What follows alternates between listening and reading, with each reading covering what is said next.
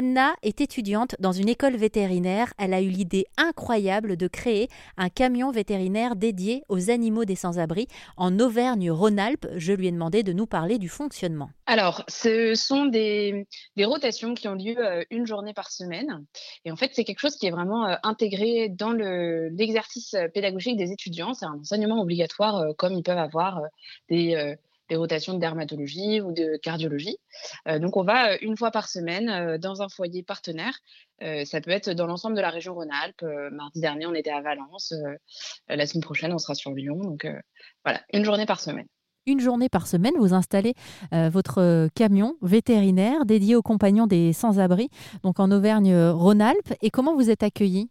La première fois, par exemple, que vous sortez le camion, ça y est, il est tout clinquant, tout neuf, vous partez enfin sur la route. Bien, euh, c'est assez impressionnant les, euh, les premières arrivées, les premières permanences. Euh, on peut vraiment avoir toutes les, toutes les réactions des personnes. à Valence, justement, on avait quelqu'un qui nous attendait depuis une heure, qui voulait être sûr de ne pas rater notre arrivée. On peut avoir des personnes qui sont euh, qui se pose un peu plus de questions, euh, faire rentrer son animal dans un espace euh, quand même assez petit, avoir beaucoup d'étudiants, beaucoup de gens qui nous accueillent. mais finalement, ce qui est important, c'est qu'on fait ce travail-là avec les travailleurs sociaux et avec les foyers. Donc, on n'arrive pas seul dans un endroit et on a vraiment un accompagnement global. Et au final, il y a énormément de bouche à oreille qui se fait. et on, se rend compte que les deuxième ou troisième fois on vient dans, dans les foyers, parce qu'on fait toujours des cycles on vient pas qu'une fois, on vient euh, six fois et c'est prévu à l'avance.